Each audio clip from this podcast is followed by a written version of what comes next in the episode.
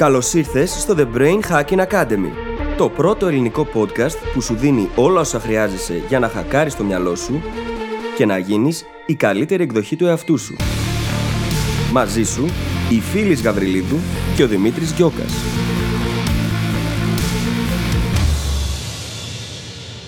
Γεια σου Brain Hacker και καλώς ήρθες σε άλλο ένα επεισόδιο του The Brain Hacking Academy.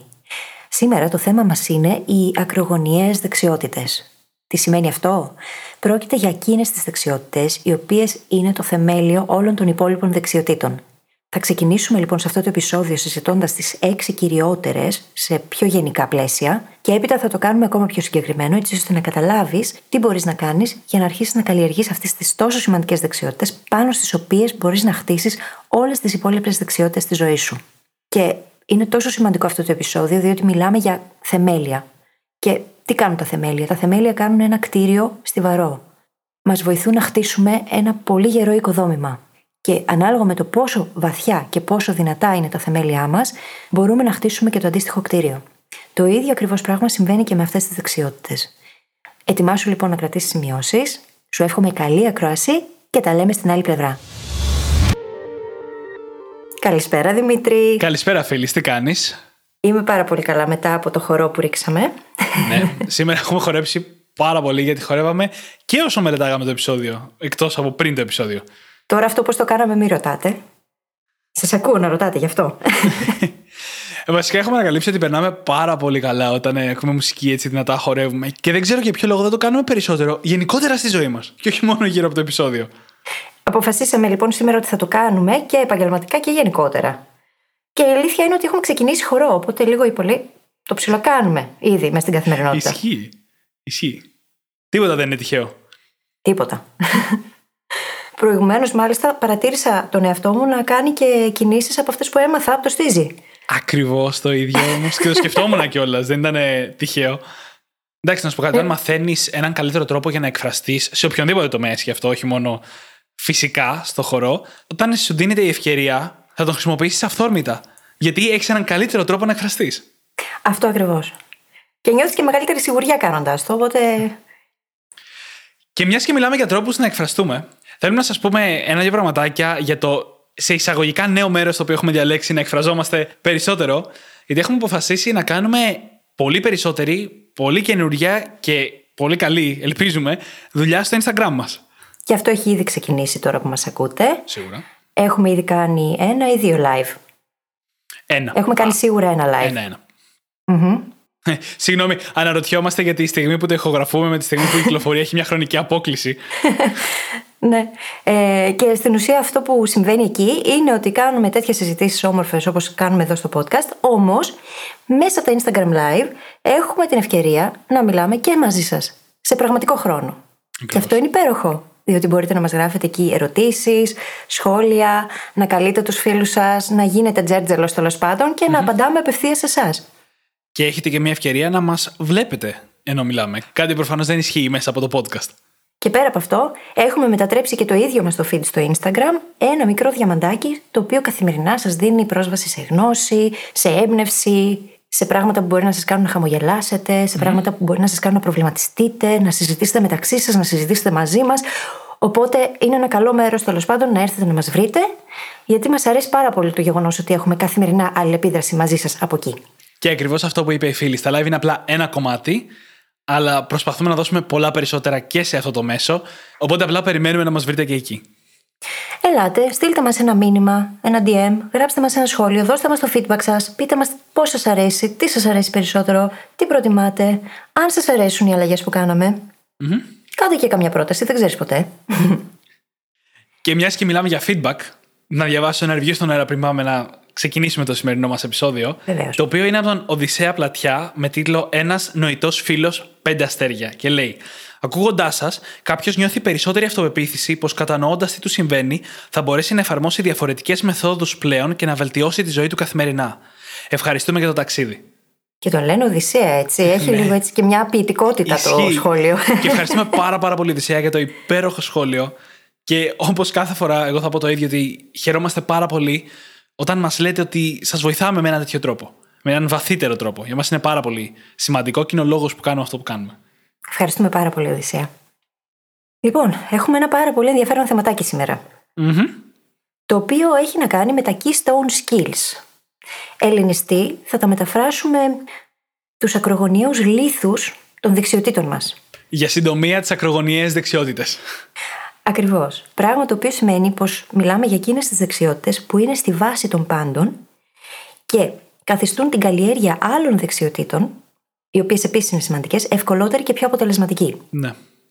Είναι στην ουσία η βάση στο να ζούμε σε αρμονία, να γινόμαστε διαρκώς καλύτεροι σε αυτό που κάνουμε και να χτίζουμε όλο και περισσότερη αυτοπεποίθηση και διάβγεια σε σχέση με όλους τους τομείς της ζωής μας. Και θα το παραλληλήσουμε κιόλας με τα keystone habits, τις ακρογωνιαίε συνήθειες, που επίσης είναι στη βάση των πάντων. Είναι η αντιστοιχεία συνηθιών δεξιοτήτων. Είναι οι συνήθειες keystone habits, που είναι μια πιο γνωστή έννοια. Είναι οι συνήθειες που φέρνουν τη ζωή μας σε πρόγραμμα, να το πω έτσι, και μας βοηθάνε να χτίσουμε και άλλες συνήθειες. Keystone συνήθειες είναι ο ύπνος, η διατροφή, η άσκηση. Είναι αυτά τα βασικά που πολλές φορές αγνοούμε, τα οποία όμως κάνουν όλα τα άλλα ευκολότερα. Αντίστοιχα λοιπόν, είναι τα keystone skills. Και ίσως η λέξη βάση δεν είναι καν αρκετή για να περιγράψει πόσο σημαντικά είναι. Εξ αρχής, ο ακρογωνιαίος λίθος είναι η πέτρα σε μια αψίδα που στηρίζει ολόκληρη την αψίδα. Αν βγάλεις αυτή την πέτρα, η αψίδα θα καταρρεύσει, τουλάχιστον οι παλιές αψίδες. Έτσι λοιπόν και σήμερα συζητάμε για αυτές τις δεξιότητες που στηρίζουν ολόκληρο το οικοδόμημά μας. Στην ουσία αποτελούν τα θεμέλια. Και όσο καλύτερα είναι τα θεμέλια σε ένα κτίριο, σε μια κατασκευή, τόσο πιο δυνατή είναι και η κατασκευή που χτίζουμε από πάνω και τόσο πιο ψηλό κτίριο μπορούμε να πάμε και να χτίσουμε. Από τα θεμέλια εξαρτώνται όλα όμως. Ακριβώς. Και δεν διευκολύνει μόνο το πόσο γρήγορα μαθαίνουμε άλλες δεξιότητες, αν και είναι από τα πιο σημαντικά. Βοηθάνε πάρα πολύ το πόσο γρήγορα εξελισσόμαστε. Θα γίνει πολύ ξεκάθαρο γιατί όσο θα τις αναφέρουμε αυτές τις δεξιότητες κατά τη διάρκεια του επεισοδίου. Βοηθάνε το να παίρνουμε γρήγορη δράση.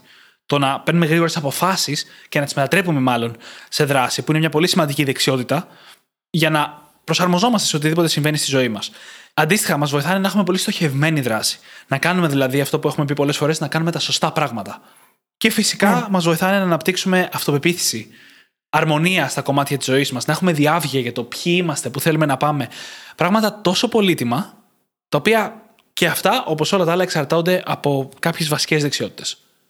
Και κάνουμε εμείς οι άνθρωποι το εξής το οποίο δεν είναι και το πιο αποτελεσματικό για εμάς. Εστιάζουμε πάρα πολύ σε πράγματα τα οποία δεν είναι και τόσο σημαντικά σαν δεξιότητες, για παράδειγμα, αντί να εστιάσουμε στο να καλλιεργήσουμε εκείνες που είναι στη βάση των πάντων, εκείνες που αποτελούν θεμέλια.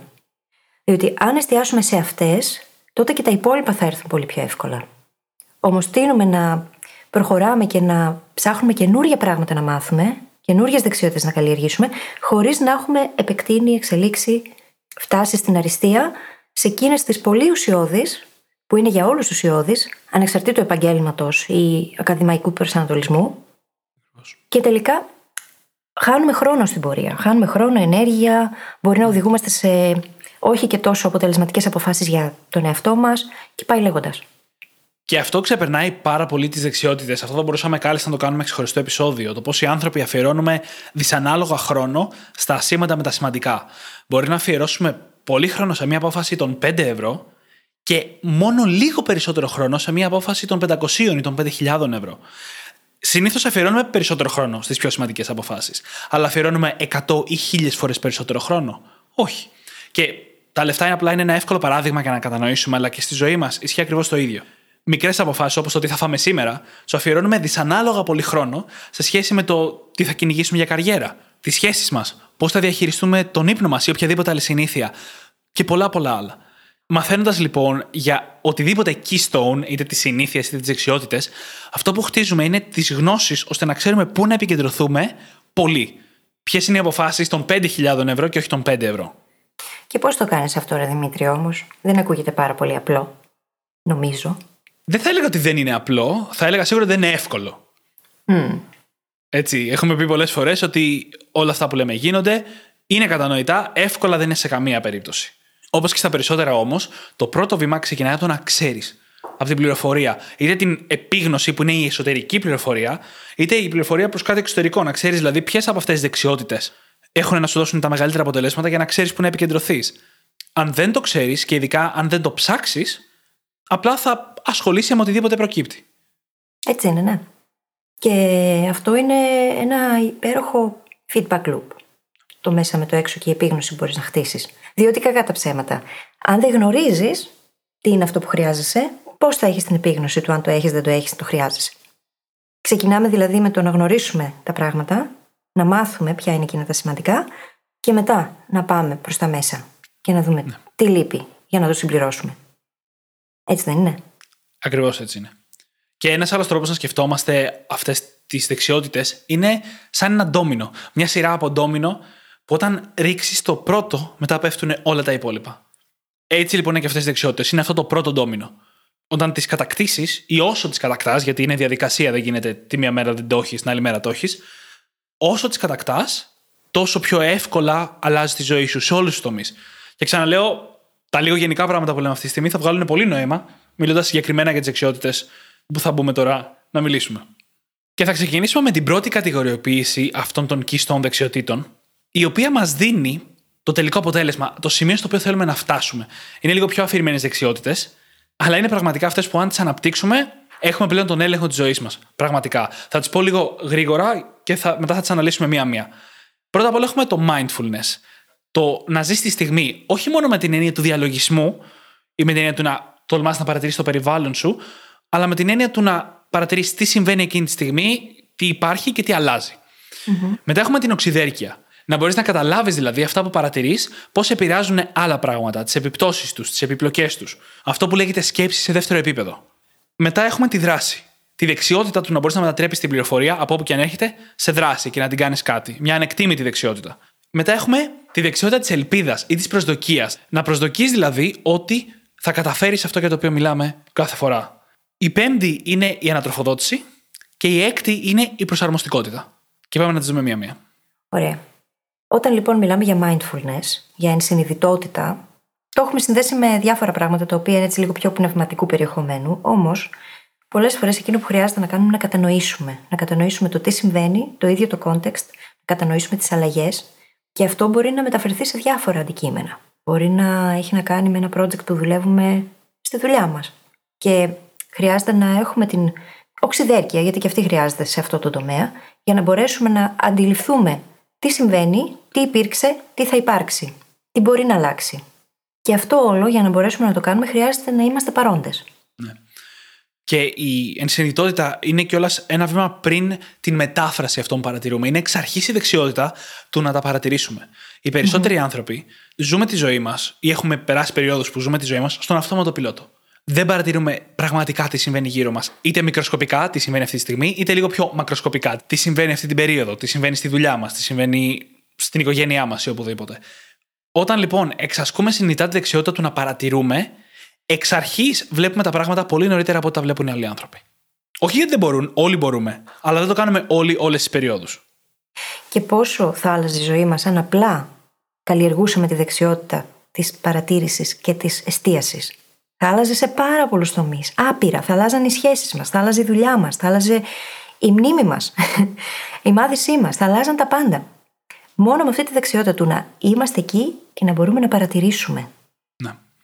Και αυτή είναι η πρώτη πρακτική δεξιότητα που αναφέρουμε στο επεισόδιο, η οποία πραγματικά είναι, αν όχι η πιο ανεκτήμητη, μία από τις πιο ανεκτήμητες δεξιότητες που μπορούμε να καλλιεργήσουμε.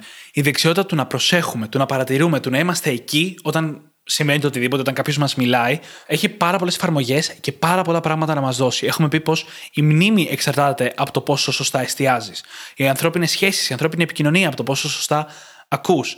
Η ενσυνειδητότητα από το πόσο κάθεσαι να παρατηρήσεις τον κόσμο σου και πόσα άλλα. Πάρα πολλά άλλα. Και μπορούμε να περάσουμε στη δεύτερη δεξιότητα, η οποία είναι η οξυδέρκεια. Που συνδέεται και πάλι με το να εστιάζουμε την προσοχή μας και να αντιλαμβανόμαστε τα πράγματα. Σε βάθος όμως πέρα από το κομμάτι της ικανότητας να αντιλαμβανόμαστε, πλέον να μπορούμε να αντιληφθούμε και σε βάθος.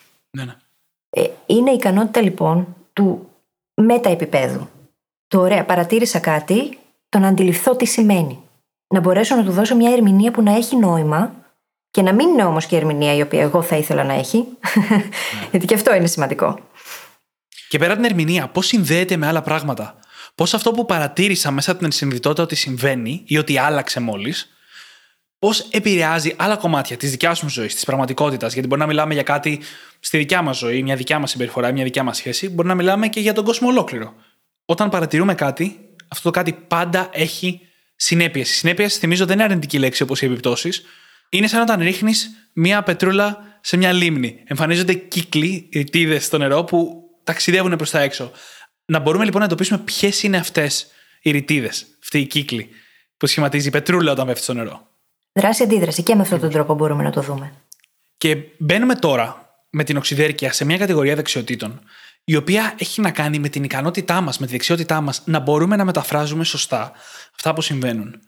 Και εδώ από πίσω κρύβονται πάρα πολλά πράγματα που έχουμε πει κατά τη διάρκεια του podcast. Παραδείγματος χάρη, τα biases, που εξορισμού χαλάνε την εξωτερικιά μας, γιατί μας οδηγούν να βγάλουμε τα δικά μας συμπεράσματα, αντί να βγάλουμε τα αντικειμενικά συμπεράσματα, που είναι πολύ δύσκολο έως αδύνατο για έναν άνθρωπο μόνο του. Είναι το να μην κάνουμε προβολές.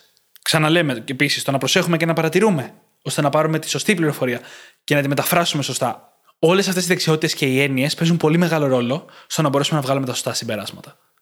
Επόμενη δεξιότητα λοιπόν. Δράση. Το να αναλαμβάνουμε δράση. Πόσες φορές δεν μας έχουν πει οι brain hackers σε emails που μας στείλαν, σε επικοινωνία που είχαμε μαζί τους, ότι ωραία τα μαθαίνω όλα αυτά. Πώς τα μετατρέπω σε πράξη; Έχουμε πει αμέτρητες φορές στο podcast πως το πιο σημαντικό βήμα στη μάθηση είναι το ίδιο το βίωμα. Χρειάζεται να μετατρέπουμε, να μπορούμε να μετατρέψουμε τα πράγματα σε βίωμα. Το να αναλαμβάνεις δράση λοιπόν με αυτό που έχεις μάθει, με την καινούρια πληροφορία ή με την καινούρια επίγνωση που απέκτησε για κάτι μέσα σου, γύρω σου, είναι σημαντικό το να έχεις τη δεξιότητα του να αναλαμβάνεις δράση. Και αυτό μπορεί να μεταφραστεί σε όλους τους τομείς. Είναι πάρα πολύ χρήσιμο το να μπορούμε να το κάνουμε. Το οποίο είναι ταυτόχρονα και δεξιότητα και συνηθεια Κάθε φορά που έχεις μια χειροπιαστή πληροφορία στα χέρια σου, να τη μετατρέπεις σε κάτι πραγματικό, σε δράση. Γιατί έχουμε δει πως πράγματα όπως η αυτοπεποίθησή μας, η κινητοποίησή μας, η έμπνευση που νιώθουμε, η δημιουργικότητά μας, όλα αυτά είναι αποτελέσματα της δράσης μεγαλώσαμε σε έναν κόσμο που ακόμα και σήμερα δυστυχώς θεωρεί ότι τα πιστεύω μας και όλα τα προηγούμενα είναι αυτά που επηρεάζουν τις πράξεις μας, τη συμπεριφορά μας. Αλλά η ψυχολογία σήμερα έχει αποδείξει ότι ισχύει το αντίθετο. Ότι η συμπεριφορά μας ορίζει το ποιοι είμαστε, τα πιστεύω μας. Και εννοείται ότι με τη σειρά τους τα πιστεύω και αυτά επηρεάζουν κάπως τη συμπεριφορά, αλλά η ανάποδη σχέση είναι πολύ πολύ δυνατότερη.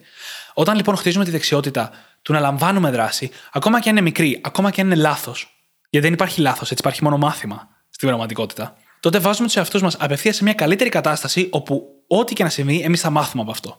Θα γίνουμε καλύτεροι σε πρακτικό επίπεδο, όχι σε γνωστικό. Και μην ξεχνάμε το self-signaling που γίνεται κάθε φορά που αναλαμβάνουμε δράση για κάτι, έτσι. Το πόσο πολύ χτίζουμε μέσα από αυτή τη διαδικασία την ίδια μας την αυτοπεποίθηση, την πίστη στον εαυτό μας, την ελπίδα την ίδια, που είναι και η αμέσω επόμενη δεξιότητα που είναι πολύ σημαντική. Πόσο πολύ έχει σημασία η ίδια η δράση για τη ζωή μας. Η ίδια η δράση είναι εκείνη που χτίζει την ταυτότητά μας, χτίζει την προσωπικότητά μας, χτίζει τα πιστεύω μας ακόμα. Μέσα από τη δράση γινόμαστε το άτομο που είμαστε. Δεν αναλαμβάνουμε δράση με βάση αυτό που είμαστε, γινόμαστε αυτό που είμαστε με βάση τη δράση που αναλαμβάνουμε. Και αυτό είναι πολύ σημαντική διάκριση, η οποία δεν γίνεται συνήθως, όμως πλέον το γνωρίζουμε. Πλέον ξέρουμε ότι έτσι λειτουργεί το σύστημα σε ψυχολογικό επίπεδο. Τέλειο. Πραγματικά δεν έχω κάτι να προσθέσω, οπότε απλά θα πάω παρακάτω στο expectancy, στην προσδοκία που είπαμε, η οποία σαν δεξιότητα βασίζεται στην ε, εξίσωση του motivation ή της αναβλητικότητας, the procrastination equation, είναι και βιβλίο, η οποία στον αριθμητή λέει αξία επί προσδοκία. Δηλαδή η προσδοκία να συμβεί αυτό που θέλουμε να συμβεί, να πετύχουμε το στόχο μας, ας πούμε. Αυτή η ελπίδα είναι πάρα πολύ σημαντική και είναι δεξιότητα ενώ δεν της φαίνεται, γιατί εξαρτάται από τρεις πολύ βασικές υποδεξιότητες. Την ικανότητά μας να μπορούμε να φανταστούμε και να ορίσουμε ένα στόχο. Να τον φέρουμε στο μυαλό μας και να τον δούμε. Όχι ακριβώς τα βήματα αυτή την επόμενη, αλλά να καταλάβουμε τι είναι αυτό που θέλουμε να πετύχουμε. Η δεύτερη υποδεξιότητα είναι να αναπτύξουμε τις στρατηγικές που θα μας βοηθήσουν να φτάσουμε σε αυτό το στόχο. Και η τρίτη δεξιότητα είναι να μπορέσουμε να ξεκινήσουμε και να διατηρήσουμε την κινητοποίηση για να κάνουμε τη δουλειά. Έχουμε πει πολλές φορές ότι η κινητοποίηση με την έννοια που τη χρησιμοποιούμε είναι μια πολύ αδύναμη δύναμη. Αλλά υπάρχουν τεχνικές, συστήματα, συμπεριφορές που όταν τα βάλουμε όλα μαζί, μας κρατάνε στο μονοπάτι να φτάσουμε στο στόχο μας. Αυτό εννοούμε λοιπόν εδώ. Το να πιστεύεις πραγματικά και να έχεις την αυτοπεποίθηση ότι μπορείς να φέρεις αυτά τα τρία πράγματα εις πέρας, αυτές τις τρεις υποδεξιότητες, αυτό σχηματίζει την ελπίδα ότι θα φτάσεις εκεί που θες να φτάσεις. Και είναι ενδιαφέρον διότι υπάρχει ένα πολύ ενδιαφέρον πεδίο έρευνας γύρω από το θέμα ελπίδα, που συνδέει την ελπίδα με την ίδια την επιτυχία. Ω δείκτη για το πού μπορούμε να φτάσουμε σαν άνθρωποι. Διότι χρειάζεται να μπορούμε να προσδοκάμε ένα καλύτερο μέλλον. Χρειάζεται να είμαστε σε θέση να κάνουμε αυτά τα τρία πράγματα που μόλις ανέφερες, για να μπορέσουμε να φτάσουμε σε οποιοδήποτε αποτέλεσμα. Ακριβώς. Και το ενδιαφέρον με αυτή τη δεξιότητα είναι ότι καλλιεργείται πάρα πολύ γρήγορα. Και χάνεται όμως και γρήγορα. Γιατί είναι μια δεξιότητα που βασίζεται στο momentum, στην ορμή. Δηλαδή, μπορείς να ξεκινήσεις σήμερα από όπου και να βρίσκεσαι και συνειδητά τελείως να κάνεις αυτές τις τρεις δεξιότητες και με το που το κάνεις πρώτη φορά, έστω και για λίγο, αμέσως μετά θα αρχίσει να υπάρχει η ελπίδα ότι μπορείς να τα καταφέρεις και να συνεχίσεις να το κάνεις. Γι' αυτό λοιπόν και είναι συσσαγωγικά η πιο εύκολη ή η πιο αποδοτική δεξιότητα από αυτές για να επικεντρωθούμε, γιατί μπορεί να μας φέρει γρήγορα να ρίξουμε το πρώτο ντόμινο. Mm-hmm. Και περνάμε έπειτα στο feedback, στην ανατροφοδότηση. Και πόσες φορές έχουμε πει πόσο σημαντικό ρόλο παίζει η ανατροφοδότηση στη ζωή μας. Το να μπορούμε να τη ζητήσουμε, να μπορούμε να τη χειριστούμε όταν μας τη δίνουν, να μπορούμε να τη χρησιμοποιήσουμε όταν την έχουμε. Και αυτό να το κάνουμε γρήγορα. Να μπορέσουμε δηλαδή να την πάρουμε και να την αξιοποιήσουμε γρήγορα έτσι ώστε να εξελιχθούμε. Είναι πολύ σημαντική δεξιότητα η ανατροφοδότηση και φυσικά προποθέτει το να έχεις growth mindset, το να αποδέχεσαι ότι μπορεί να κάνεις και λάθη. Όλα αυτά είναι πάρα πολύ στο κομμάτι feedback. Διότι αν το mindset το ίδιο δεν σου επιτρέπει να δεχτείς την κριτική, τότε αυτή τη βασική δεξιότητα δεν θα τη χτίσεις ποτέ. Ναι. Είναι λοιπόν οι υποδεξιότητες του να τη ζητάς και να τη ζητάς σωστά και συχνά, να τη δέχεσαι, να μπορείς να την επεξεργαστείς και να μάθεις από αυτή, αλλά πάνω απ' όλα, όπως είπαμε, είναι η δεξιότητα του να το κάνεις γρήγορα. Γιατί σε πάρα πολλά πεδία στη ζωή μας υπάρχει ανατροφοδότηση, αλλά αργεί πολύ. Και είναι θαυμάσια δεξιότητα, είναι ακρογωνιαία δεξιότητα το να μπορούμε να επιταχύνουμε αυτό τον κύκλο. Γι' αυτό και σε πάρα πολλά πεδία, σε πάρα πολλές μηχανικές δεξιότητες, ας πούμε, όπως αθλητισμός, μουσική κτλ., είναι καλή ιδέα να βιντεοσκοπούμε τον εαυτό μας και να βλέπουμε πώς θα πάμε για να βελτιωνόμαστε πιο γρήγορα, να βλέπουμε τα λάθη μας και να τα φτιάχνουμε πιο γρήγορα. Γιατί αλλιώς θα βελτιωνόμασταν μόνο κάθε φορά που έχουμε μάθημα με δάσκαλο ή που έχουμε να αποδώσουμε, που έχουμε performance. Μουσικό, αθλητικό. Και αυτό δημιουργεί ένα πολύ μεγάλο κύκλο ανατροφοδότηση, ο οποίος δεν μας εξελίσσει. Είναι λοιπόν τέχνη και επιστήμη το πώς θα κάνουμε αυτούς τους κύκλους πιο γρήγορους. Σε κάποια πράγματα είναι εύκολο, είναι αυτόματο. Όταν χρησιμοποιείς τον Duolingo για να μάθει μια ξένη γλώσσα, το ίδιο το Duolingo σου λέει αμέσως αν το κάνεις σωστά ή λάθος. Αλλά άλλες φορές είναι δεξιότητα που εμείς πρέπει να φέρουμε στο τραπέζι. Ένα παράδειγμα είναι εκείνο της γραφής ή της συγγραφής που θα αναφέρουμε λίγο αργότερα πιο αναλυτικά. Του να μπορείς να εκφράζεσαι με εφράδια στον προφορικό λόγο, που συνδέεται άμεσα με αυτό. Θα το συζητήσουμε όμως πιο αναλυτικά μετά, για να ολοκληρώσουμε λίγο αυτές τις έξι mm-hmm. δεξιότητες, τις βασικές. Ναι. Και πάμε στην τελευταία που είναι η προσαρμοστικότητα. Για μένα, ίσως η πιο σημαντική από τις έξι, γιατί μας δίνει τη δυνατότητα να διαχειριστούμε όλες τις καταστάσεις. Είναι σχεδόν αυτονόητο για μένα, γιατί η προσαρμοστικότητα είναι η πιο σημαντική. Και θα εξηγήσω λίγο περισσότερο για την προσαρμοστικότητα, μιλώντας για τα παιδιά. Τα παιδιά είναι πολύ πιο προσαρμοστικά σε διάφορες καταστάσεις. Και το παίρνουμε αυτό σαν ένδειξη, βλέποντας τη διαφορά με τα παιδιά, ότι εμείς οι ενήλικες δεν είμαστε. Αλλά ο μόνος λόγος που τα παιδιά είναι περισσότερο προσαρμοστικά είναι γιατί έχουν περισσότερη ανάγκη να το κάνουν αυτό. Σαν ενήλικες, με το που φτάνουμε σε ένα σημείο που μπορούμε να ανταπεξέλθουμε στην πραγματικότητα, σταματάμε να πιεζόμαστε να ανταπεξέλθουμε σε καινούργιες καταστάσεις, να προσαρμοστούμε και να εξελιχθούμε. Και ξέρεις, αυτό συνδέεται άμεσα με το γεγονός ότι έχουμε χτίσει τη ζώνη άνεσής μας και πολλές φορές συνειδητά ή υποσυνείδητα επιλέγουμε να μένουμε μέσα σε αυτήν. Διότι αν δεν τραβήξεις τα όρια σου, αν δεν τα επεκτείνεις, δεν αναγκάζεσαι να γίνεις προσαρμοστικός. Ακριβώς. Ακριβώς. Και είναι μια ανεκτήμητη δεξιότητα, γιατί όταν έχουμε αυτοπεποίθηση στις ικανότητες μας να μάθουμε και να προσαρμοστούμε, θα μιλήσουμε για το να μάθουμε σε λίγο, τότε απευθείας είμαστε πολύ πιο διατεθειμένοι να προσπαθήσουμε το οτιδήποτε. Και αυτό κι αν είναι ένα τέλειο ντόμινο μπροστά μπροστά στη ζωή μας. Το να τολμάμε να προσπαθήσουμε. Αυτό που σκέφτομαι είναι πως ένα πολύ σημαντικό πράγμα που διαχέεται μέσα σε όλες αυτές τις πολύ σημαντικές δεξιότητες είναι το ίδιο το growth mindset. Το να έχεις την ικανότητα να βλέπεις ότι μπορείς να αλλάξεις, ότι μπορείς να εξελιχθείς, ότι μπορείς να ελπίζεις, μπορείς να παρατηρήσεις, μπορείς να συγκεντρωθείς, μπορείς να προσαρμοστείς, μπορείς να ζητήσεις feedback. Όλα αυτά τα μπορείς είναι πάρα πολύ σημαντικά. Και χωρίς το growth mindset δεν μπορούν να υπάρξουν. Δεν ξέρω αν συμφωνείς. Συμφωνώ απόλυτα και με το που λες όλα αυτά τα μπορείς, εκτός από τη χαμογελάω, σκέφτομαι το μανιφέστο. ναι. Στο οποίο πραγματικά προσπαθήσαμε να αποτυπώσουμε στις λιγότερες δυνατές λέξεις όσα περισσότερα μπορείς γίνεται. Ναι. Θα το βρείτε σημείο του επεισοδίου. Όσοι δεν το έχετε βρει ήδη και δεν το ακούτε ήδη κάθε μέρα το πρωί. ναι. Όμως είναι πάρα πολύ σημαντικό κομμάτι το ίδιο το growth mindset. Δίχως αυτό, ούτως ή άλλως δεν μπορούμε να καλλιεργήσουμε εύκολα καμία δεξιότητα. Φτάνουμε απλά μέχρι ένα σημείο. Πόσο μάλλον αυτές που είναι ακρογωνία η λύθη της ύπαρξής μας. Ναι. Και αν τι σκεφτείς όλες μαζί, έτσι λίγο για μια σύνοψη, η ικανότητα να παρατηρείς τι συμβαίνει, να βλέπεις πώς θα επηρεάσει άλλα πράγματα, να δρας πάνω σε αυτό, να πιστεύεις ότι η δράση σου θα φέρει αποτελέσματα, να μαθαίνεις από τα λάθη σου και να παίρνεις ανατροφοδότηση και να προσαρμόζεσαι σε ό,τι συμβαίνει, πραγματικά αυτό το σετ δεξιοτήτων σε κάνει υπεράνθρωπο. Με έναν πολύ πραγματικό τρόπο. Μ' αρέσει αυτό το concept του υπεράνθρωπου. Πάρα πολύ. Πράγματι. Και πάμε να κάνουμε μια μετάβαση, γιατί έχω την αίσθηση ότι περνάει ώρα στο επεισόδιο, περισσότερο από ό,τι περιμέναμε. Και να πούμε λίγο ότι αυτές οι δεξιότητες, οι έξι, είναι πάρα πολύ σημαντικές, είναι όμως και λίγο αφηρημένες. Mm-hmm. Πώς παρατηρώ καλύτερα, πώς μεταφράζω καλύτερα αυτό που βλέπω. Γι' αυτό, στα πλαίσια των ακρογωνιών δεξιοτήτων, υπάρχουν κάποιες κατηγορίες, μια άλλη κατηγοριοποίηση, με πιο πρακτικές δεξιότητες. Που είναι σίγουρα από τις πιο σημαντικές και ανεκτήμητες δεξιότητες που μπορούμε να καλλιεργήσουμε. Πες μας τις κατηγορίες. είναι τα people skills, δηλαδή οι διαπροσωπικές δεξιότητες που έχουν να κάνουν με τους άλλους ανθρώπους. Είναι οι δεξιότητες που αφορούν στη μάθηση, οι δεξιότητες που αφορούν στη συγγραφή ή στη γραφή, όπως θέλετε μπορείτε να το πείτε, οι δεξιότητες που αφορούν στην έρευνα, η αναλυτική σκέψη, από μόνη της μπορούμε να τη βάλουμε σαν μια κατηγορία μεγάλη, και ό,τι αφορά στον ίδιο μας τον εαυτό. Αυτές είναι χονδρικά κάποιες πολύ σημαντικές κατηγορίες, τις οποίες θα αναλύσουμε λίγο τώρα. Ακριβώς. Και πάμε να ξεκινήσουμε με τις ε, διαπροσωπικές δεξιότητες. Πρώτα απ' όλα, η βασικότερη δεξιότητα, ακρογωνία δεξιότητα σε σχέση με άλλους ανθρώπους είναι η σωστή επικοινωνία. Το έχουμε κάνει πρόσφατα και επεισόδιο. Είναι, κατά τη γνώμη μας, από τα καλύτερα μας επεισόδια και από τα πιο δυνατά μας επεισόδια. Και, και από τα πιο δημοφιλή μας επεισόδια, περιπτώσει. Ισχύει. Και αναλύουμε εκεί βασικά τι σημαίνει να έχει σωστή επικοινωνία.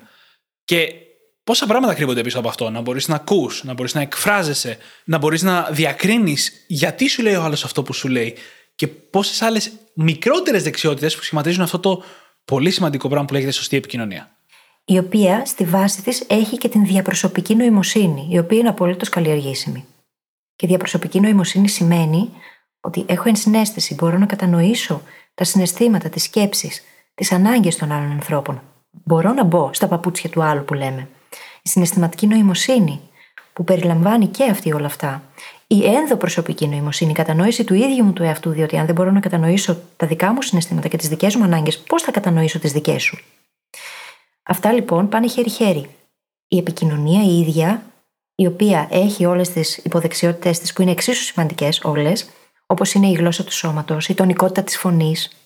Και σε πρακτικό επίπεδο, είναι εύκολο να δούμε γιατί είναι τόσο σημαντικές διαπροσωπικέ δεξιότητες. Πρώτα απ' όλα είναι τεράστιο κομμάτι της ζωής μας. Όλων Όσο μοναχικοί ή όχι και αν είμαστε, η ζωή μας εξαρτάται από τις αλληλεπιδράσεις με άλλους ανθρώπους. Και σε ένα πιο πρακτικό, παραγωγικό επίπεδο, το τι μπορεί να καταφέρει ένας άνθρωπος μόνος του σε μια ολόκληρη ζωή δεν συγκρίνεται με το τι μπορούν να καταφέρουν μια ομάδα ανθρώπων που κινούνται προς ένα κοινό στόχο. Υπάρχει μια έκφραση στα αγγλικά που λέει ότι αυτό που ένας άνθρωπος μπορεί να καταφέρει σε μια ολόκληρη ζωή, μια ομάδα ανθρώπων μπορεί να το καταφέρει σε ένα απόγευμα. Mm-hmm. Υπέροχο. Ναι, γιατί πέρα από την πολυπλοκότητα που φέρνει μια ομάδα, που είναι ένα άλλο ζήτημα, το αποτέλεσμα δύο ανθρώπων, ας πούμε, πολλές φορές δεν είναι ένα συνενέσεων δύο. Είναι ένα συνενέσεων τρία, πέντε, δέκα. Μην το χρησιμοποιήσει κανείς αυτό σαν ατάκα που έχω πει για τα μαθηματικά. Το λέω με συγκεκριμένο context. Η αριθμητικότητά σου, Δημήτρη, πάσχει. Χριστέ μου. Πόσο νέρτζο όμως. Είναι λοιπόν εκθετικό ίσως το αποτέλεσμα που πολλοί άνθρωποι μαζί μπορούν να καταφέρουν όταν ε, το διαχειριζόμαστε σωστά. Και η ικανότητα να μπορούμε να φέρουμε περισσότερα άτομα κάτω από τον ίδιο σκοπό, είτε για κάτι μικρό έτσι, είτε για κάτι μεγάλο, είναι μια ακρογωνία δεξιότητα. Και σκέψου πόσο σημαντικό ρόλο παίζει στα soft skills που κυκλοφορούν σαν buzzword παντού. Η ίδια η επικοινωνία, έτσι. Ναι. Ε, είναι η ικανότητα του να μπορείς να κάνεις διαπραγμάτευση η ικανότητα του να μπορείς να κάνεις πώληση. Όλα αυτά μπαίνουν κάτω από την ομπρέλα της επικοινωνίας. Ναι. Και είναι σημαντικά skills στον 21ο αιώνα. Χωρίς όμως την αποτελεσματική επικοινωνία ενδοπροσωπικά και διαπροσωπικά, δεν μπορούμε να χτίσουμε τόσο καλά και όλα τα υπόλοιπα που είναι πολύ σημαντικά για τον επαγγελματικό μας κόσμο. Και περνάμε στην άλλη μεγάλη κατηγορία που αφορά στις δεξιότητες της μάθησης. αυτό και αν το έχουμε συζητήσει πολύ στο podcast, αφορά στη δεξιότητα του μαθαίνω πώς να μαθαίνω καταρχάς, που είναι πραγματικά ακρογωνιαίος λήθο, είναι θεμέλιο για τα πάντα. Αν ξέρεις πώς να μαθαίνεις, γλιτώνεις χρόνο, ενέργεια, χρήματα και μπορείς να πετύχεις πολύ περισσότερα σε πολύ λιγότερο χρόνο. Και φυσικά περιλαμβάνει διάφορα πράγματα, όπως είναι η επίλυση προβλημάτων, το να μπορείς να λαμβάνεις αποφάσεις, διότι σχετίζεται άμεσα με το μαθαίνω πώς να μαθαίνω και το τι μαθαίνω, το τι επιλέγω να μαθαίνω κάθε φορά, με την κριτική σκέψη. Ε, συγγνώμη για το προηγούμενο αναφορά στα επεισόδια uh, DIS. Θα τα βάλουμε στη σημείο του επεισόδιο και αναφορά στο επεισόδιο για την κριτική σκέψη. Με αυτό Ακριβώς. που πας να πεις. Κριτική σκέψη είναι πολύ μεγάλο κομμάτι. Και αν δεν μάθουμε πώς να μαθαίνουμε, έτσι ώστε να μαθαίνουμε αποτελεσματικά, δεν μπορούμε και να την καλλιεργήσουμε. Ένα πολύ σημαντικό ακόμα κομμάτι είναι η ίδια η δημιουργικότητα στη μάθηση, την οποία τείνουμε να αποφεύγουμε, ενώ είναι πολύ, πολύ σημαντική δεξιότητα για το μυαλο Και δίχως αυτήν η μάθηση δεν είναι τόσο αποτελεσματική. Τα ίδια τα λάθη, το να μπορούμε να μαθαίνουμε από τα λάθη, όχι απλά να τα κάνουμε, να μαθαίνουμε και από αυτά, και αυτό αποτελεί ακρογωνία δεξιότητα στη μάθηση. Και βλέπουμε λίγο πώς η μάθηση μπαίνει σαν βασικό κομμάτι στις προηγούμενες δεξιότητες, τις πιο αφηρημένες. Αν δεν μαθαίνεις σωστά, πώς θα μπορέσεις ποτέ να είσαι οξυδερκής και να βγάζεις τα σωστά συμπεράσματα; Πώς θα μπορέσεις να έχεις την ελπίδα, το expectancy ότι θα πετύχεις αυτό που θέλεις, αν δεν έχεις την αυτοπεποίθηση ότι μπορείς να μάθεις γρήγορα; Γι' αυτό είπαμε ότι αυτές οι πρακτικέ δεξιότητες συνδέονται άμεσα με τις λίγο πιο αφηρημένες, αλλά πάρα πολύ σημαντικές που συζητάγαμε νωρίτερα. Γιατί χωρίς αυτές δεν φτάσουμε ποτέ στο να μπορούμε να πετύχουμε τα 6-7 πράγματα. Σε ένα φανταστικό βιβλίο που διάβασα πρόσφατα σε σχέση με τη μάθηση, το Five Elements of Effective Thinking, μιλάει πάρα πολύ για όλο αυτό το κομμάτι. Και ένα ολόκληρο κεφάλαιο είναι αφιερωμένο στην προσαρμοστικότητα στην αλλαγή. Όλο αυτό που συζητούσαμε νωρίτερα. Χρειάζεται να είμαστε σε θέση να προσαρμοστούμε στην αλλαγή για να μάθουμε αποτελεσματικά. Χρειάζεται να είμαστε σε θέση να απορρίψουμε παλιά γνώση, να διαγράψουμε πράγματα που ξέρουμε και να αλλάξουμε γνώμη. Και αυτό είναι κάτι το οποίο μπορούμε να το πάρουμε από τη μάθηση και να το μεταφέρουμε σε οποιονδήποτε άλλο τομέα της ζωής μας, επειδή ακριβώς η προσαρμοστικότητα είναι κάτι τόσο σημαντικό που οφείλουμε να το καλλιεργήσουμε σε κάθε τομέα. Και την αλλαγή, επειδή ακριβώς είναι αναπόφευκτη, είναι πολύ σημαντικό να έχουμε μάθει να τη διαχειριζόμαστε. Η ίδια η μάθηση λοιπόν και όλες αυτές οι δεξιότητες που συζητάμε εδώ μπορεί να μας βοηθήσει να το κάνουμε αυτό. Και πόσο πιο εύκολη μας κάνει την προσαρμοστικότητα. Γιατί όταν μπορείς να μάθεις γρήγορα, μπορείς να προσαρμοστείς και γρήγορα. Γιατί το μαθαίνω έχει πολλές έννοιες. Μπορεί να είναι τελείως τεχνικό, μαθαίνω μια καινούργια επιστήμη, μια ξένη γλώσσα ή οτιδήποτε. Αλλά μαθαίνω μια κατάσταση. Καταλαβαίνω τη δυναμική της, καταλαβαίνω τη θέση μου σε αυτή τη δυναμική. Και αυτά μάθηση είναι. Και σκέψου λίγο πώς αυτό μπορεί να μεταφερθεί τώρα σε αυτή την κατάσταση που βιώνουμε με τον κορονοϊό, που έχουν αλλάξει τόσο πολλά πράγματα και που καλούμαστε να προσαρμοστούμε σε νέες συνθήκες. Και μάλιστα, χθες το συζητούσαμε σε μια κλίση που είχαμε με έναν συνεργάτη, που μας έλεγε το εξής, ότι 40% των επιχειρήσεων προσαρμόστηκαν, δημιούργησαν e-shops και μπορούν αυτή τη στιγμή και ανταπεξέρχονται ή κάνουν delivery, δεν ξέρω και εγώ τι, και καλύπτουν τους πελάτες τους. Και υπάρχει και ένα πολύ μεγάλο ποσοστό που απλά έμεινε στα παλιά, στα γνωστά, σε εκείνα που είναι γνώριμα, όμως αυτό δεν μας βοηθάει. Διότι ξημερώνει μια άλλη μέρα, με τελείως διαφορετικές συνθήκες, και όσοι δεν είναι σε θέση να προσαρμοστούν και να δεχτούν την αλλαγή, να διδαχτούν και να μάθουν την καινούργια κατάσταση, δυστυχώς δεν θα πάνε και τόσο καλά όσο οι υπόλοιποι. Ναι. Και ζούμε σε μια εποχή μοναδική από την άποψη ότι είναι η πρώτη φορά στην ιστορία που καλούμαστε να διαχειριστούμε εμείς τους εαυτούς μας σε αυτό το επίπεδο. Το οποίο εννοείται ότι είναι καλό, αλλά η ανθρωπότητα δεν ήταν και πάρα πολύ έτοιμη για αυτό. Και εμείς καλούμαστε σαν άτομα πλέον να φέρουμε τους εαυτούς μας στο να είναι έτοιμοι να το διαχειριστούμε. Στο να μπορούμε να μάθουμε να προσαρμοστούμε σε μια πραγματικότητα που αλλάζει πολύ πιο γρήγορα από ό,τι άλλαζε ποτέ. Και θα μείνω λίγο στο learning σε κάτι ακόμα, γιατί είναι πραγματικά για μας, το ξέρετε μετά από τόσο καιρό και τόσα επεισόδια, είναι το πιο σημαντικό για εμάς. Και θα πω ότι είδαμε πριν στις αφηρημένες δεξιότητες την ανάγκη να βγάζουμε σωστά συμπεράσματα, στο expectancy το να βγάζουμε τις σωστές στρατηγικές για να πετύχουμε ένα στόχο. Για να τα κάνουμε αυτά χρειαζόμαστε γνώσεις. Γνώσεις και εμπειρίες. Αν πηγαίνουμε και εξειδικευόμαστε πάνω σε ένα μόνο πράγμα, κολλάμε σε μία μόνο γνώση, σε μία μόνο κατηγορία γνώσης και αγνοούμε όλα τα άλλα πράγματα που μπορούμε να μάθουμε γύρω μας και δεν αποκτάμε τα νοητικά μοντέλα, τότε καταδικάζουμε τους εαυτούς μας στο να μην μπορούμε να εξασκήσουμε αυτές τις πολύ σημαντικές ακρογωνιαίε δεξιότητες. Γιατί απαιτούν πολυπραγματοσύνη. Αυτό που στα αγγλικά λέγεται generalism.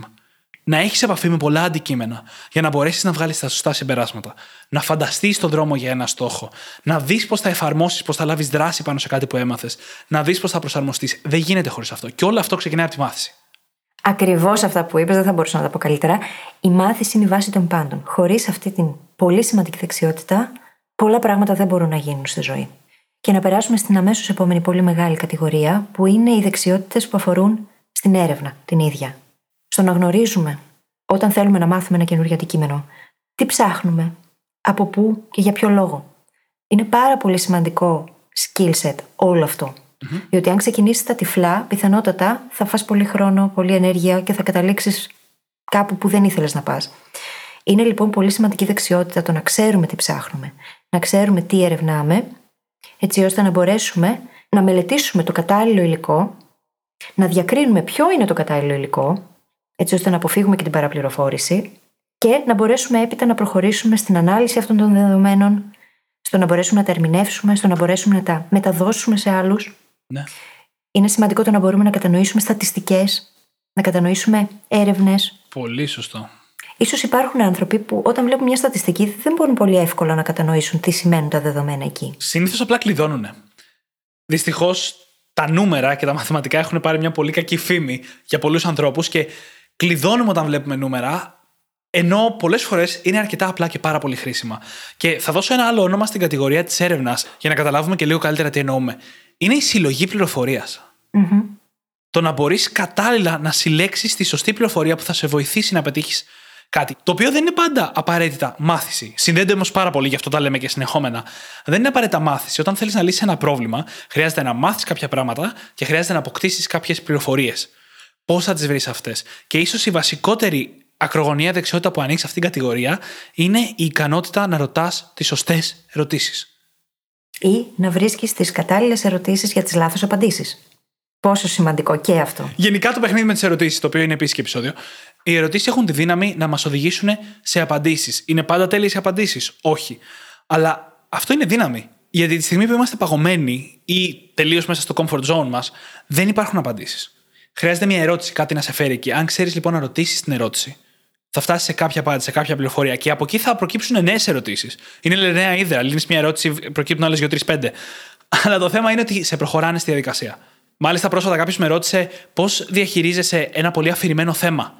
Όταν έχεις ένα στόχο που δεν ξέρεις πώς να το φτάσεις. Και η απάντησή μου ήταν: Βρίσκεις μόνο το επόμενο βήμα και αποζητάς τις πληροφορίες που σου λείπουν. Γιατί όταν κάτι σου φαίνεται αχανές, άμορφο, αφηρημένο, αυτό που σου λείπει είναι οι πληροφορίες. Δεν είναι ότι είναι δύσκολο. Για κάποιον άλλον άνθρωπο εκεί έξω είναι πανεύκολο, είναι παιχνιδάκι, ξέρει τα βήματα 1, 2, 3.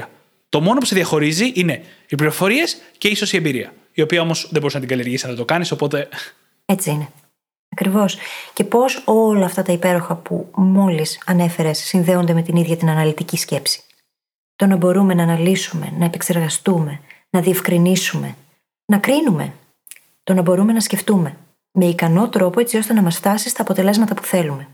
Ακριβώς. Η αναλυτική σκέψη είναι πιο δομημένη από ό,τι φανταζόμαστε. Μάλιστα, πολλές φορές ακούμε ότι σιγά σιγά ο προγραμματισμός θα μπει στα σχολεία από πολύ μικρή ηλικία, όχι για να βγουν όλοι οι προγραμματιστές, αλλά γιατί χτίζει έναν τρόπο σκέψης λίγο πιο λογικό, λίγο πιο αλγοριθμικό, λίγο πιο δομημένο, ο οποίος μας επιτρέπει να αναλύσουμε καλύτερα πληροφορίες και να φτάσουμε σε συμπεράσματα. Ή να πάρουμε καλύτερες αποφάσεις. Ή να κάνουμε καλύτερες προβλέψεις. Πράγμα το οποίο στην ουσία μας δίνει mental models, νοητικά μοντέλα, που επίσης έχουμε συζητήσει πολλάκι στο podcast, τα οποία μας επιτρέπουν να σκεφτούμε πιο ξεκάθαρα, πιο καθαρά, να δούμε τα πράγματα διαφορετικά, να οργανώσουμε τη σκέψη μας καλύτερα. Στην ουσία, αυτό είναι το skill set που μπορεί να μας δώσει ο προγραμματισμός από νεαρή ηλικία. Ή τα μαθηματικά ή οποιοδήποτε άλλο αντικείμενο το οποίο έχει μια συγκεκριμένη οργάνωση, απαιτεί μάλλον οργανωμένη σκέψη από πλευράς μας για να μπορέσουμε να φτάσουμε σε αποτέλεσμα. Και είναι και η ακρογωνία δεξιότητα που οδηγεί στο να τα πηγαίνουμε καλύτερα σε όλες τις επιστημονικές δεξιότητες. Θες να πας καλύτερα στα μαθηματικά, αναλυτική σκέψη. Θες να πας καλύτερα στη φυσική, αναλυτική σκέψη. Θες να πας καλύτερα στον προγραμματισμό, αναλυτική σκέψη. Είναι η ακρογωνία δεξιότητα που οδηγεί σε όλα τα υπόλοιπα. Και σε μια εποχή που η τεχνολογία εξελίσσεται με έναν ραγδαίο ρυθμό και οι λεπτομέρειες αυτό που μαθαίνουμε αλλάζουν, αξίζει να επικεντρωθούμε στις βάσεις. Στην αλγοριθμική αναλυτική σκέψη γενικότερα. Στα βασικά μαθηματικά που δεν θα αλλάξουν ποτέ. Και σε τέτοια κομμάτια που χτίζουν αυτή τη δεξιότητα, την ακρογωνία δεξιότητα της δομημένης σκέψης. Και προχωράμε στο επόμενο skill set, το οποίο είναι και πάλι πολύ σημαντικό, είναι οι δεξιότητες που αφορούν στη συγγραφή ή στη γραφή. Πάρα πολλοί άνθρωποι με ρωτούν το εξής. Πώς μπορώ να μάθω να εκφράζομαι με μεγαλύτερη εφράδια. Να αποκτήσω εφράδια λόγου, να μπορώ να επικοινωνώ καλύτερα αυτά που σκέφτομαι. Δεν υπάρχει shortcut, δεν υπάρχει παράκαμψη για να το καταφέρεις αυτό. Χρειάζεται αφενός να διαβάζεις πολύ και να γράφεις. Να γράφεις διαρκώς. Διότι αυτό μας δίνει την ικανότητα να παρατηρήσουμε τον τρόπο που σκεφτόμαστε, να μπορέσουμε να εκφράσουμε εκείνο που σκεφτόμαστε με καλύτερο τρόπο. Και δεν υπάρχει καλύτερος τρόπος από την ίδια τη γραφή. Και μέσα από αυτή τη διαδικασία είναι σημαντικό να χτίσουμε την ικανότητα του να μπορούμε να επικοινωνούμε ξεκάθαρα στο γραπτό λόγο, και αυτό βοηθάει φυσικά και τον προφορικό μας πάντα. Και μέσα σε αυτό υπάρχουν κάποιες υποδεξιότητες που είναι επίσης πολύ σημαντικές, όπως είναι το πιο basic, έτσι, το πιο βασικό. Γραμματική σύνταξη, ορθογραφία, στυλ. Πράγμα στο οποίο χρειάζεται να επενδύσουμε. Ανεξάρτητα από την ηλικία στην οποία βρισκόμαστε, μπορούμε να τα μάθουμε αυτά. Μπορούμε να τα βελτιώσουμε. Και παίζουν και καθοριστικό ρόλο. Σκέψου δηλαδή να καλείσαι στη δουλειά σου να επικοινωνείς γραπτός με πελάτες, μέσω email. Πόσο σημαντική δεξιότητα είναι το να μπορείς να γράφεις σωστά δομημένα emails, στα οποία ξεκάθαρα να επικοινωνείς εκείνα που θέλεις. Και για να μπορούμε να το κάνουμε αυτό, χρειάζεται πάντα να ξέρουμε τι θέλουμε να επικοινωνήσουμε, με ποιον επικοινωνούμε και πώς θα το κάνουμε. Ακριβώς. Και δεν της φαίνεται πόσο σημαντική δεξιότητα είναι η συγγραφή. Δεν της φαίνεται καθόλου, αλλά αν το σκεφτούμε αλλιώς, είναι η δεξιότητα που μας επιτρέπει να μετατρέψουμε σκέψεις, ιδέες, συναισθήματα σε έναν ασύγχρονο τρόπο επικοινωνίας.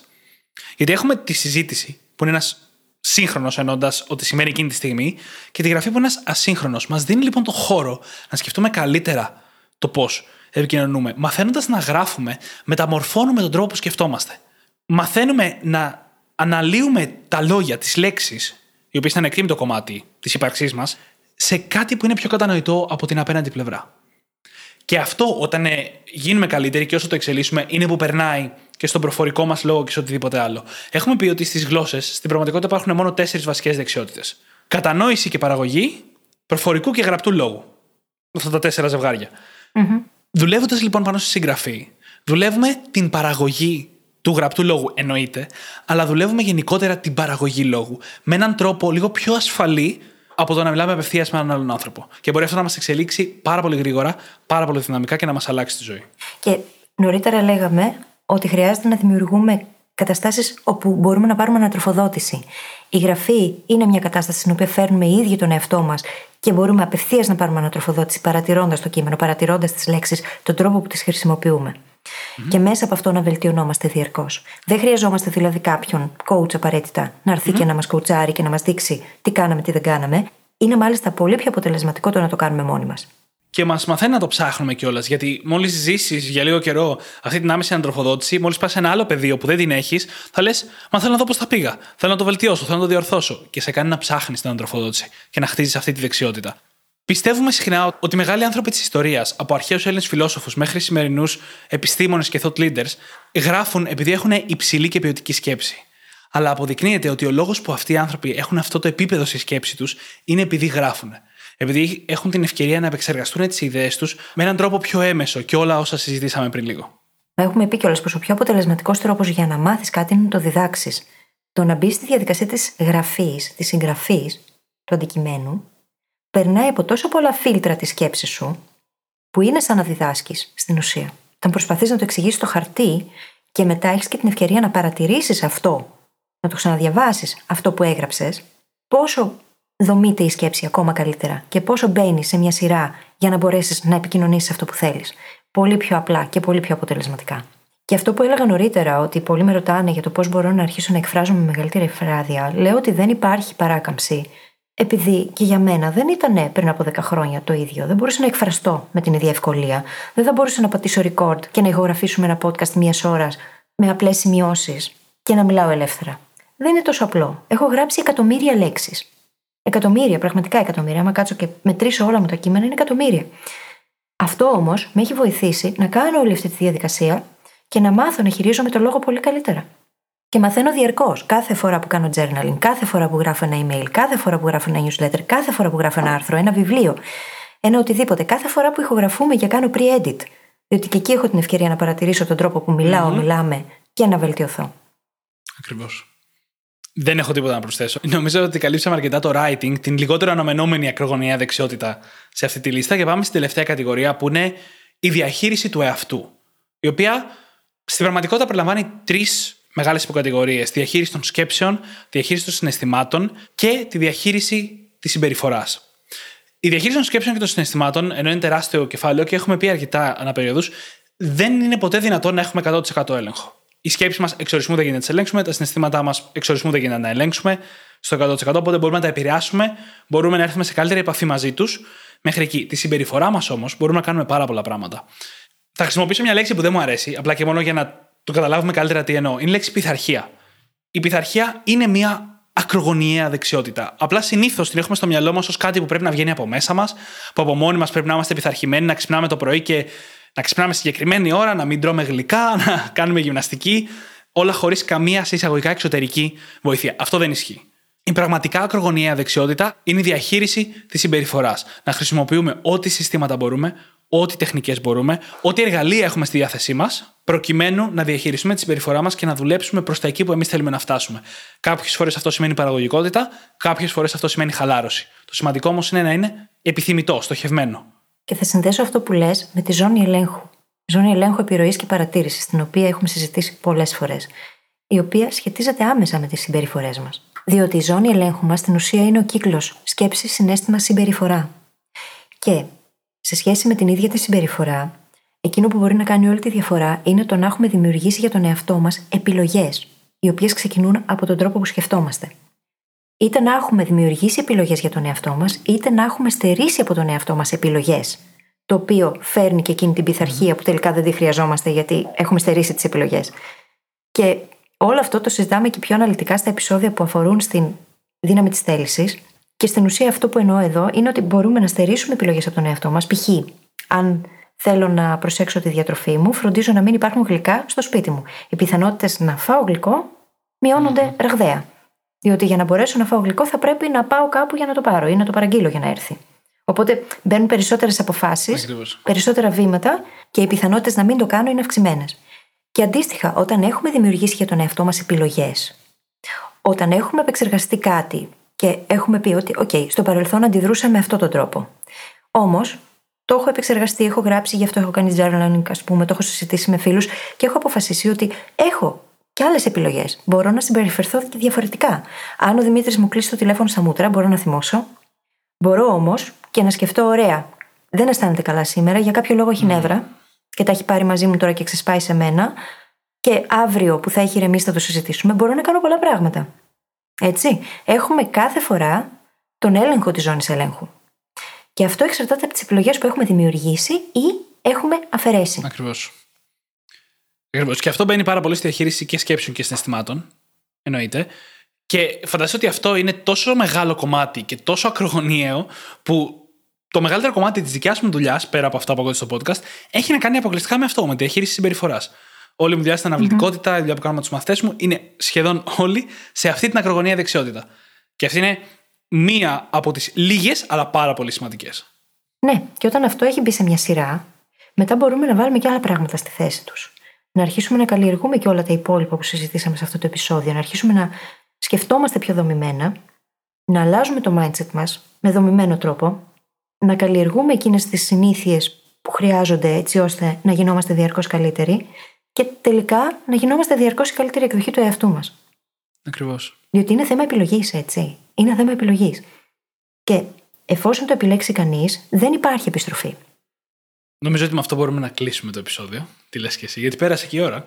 Πέρασε αρκετά η ώρα, δεν το περίμενα να σου πω την αλήθεια, Δημήτρη.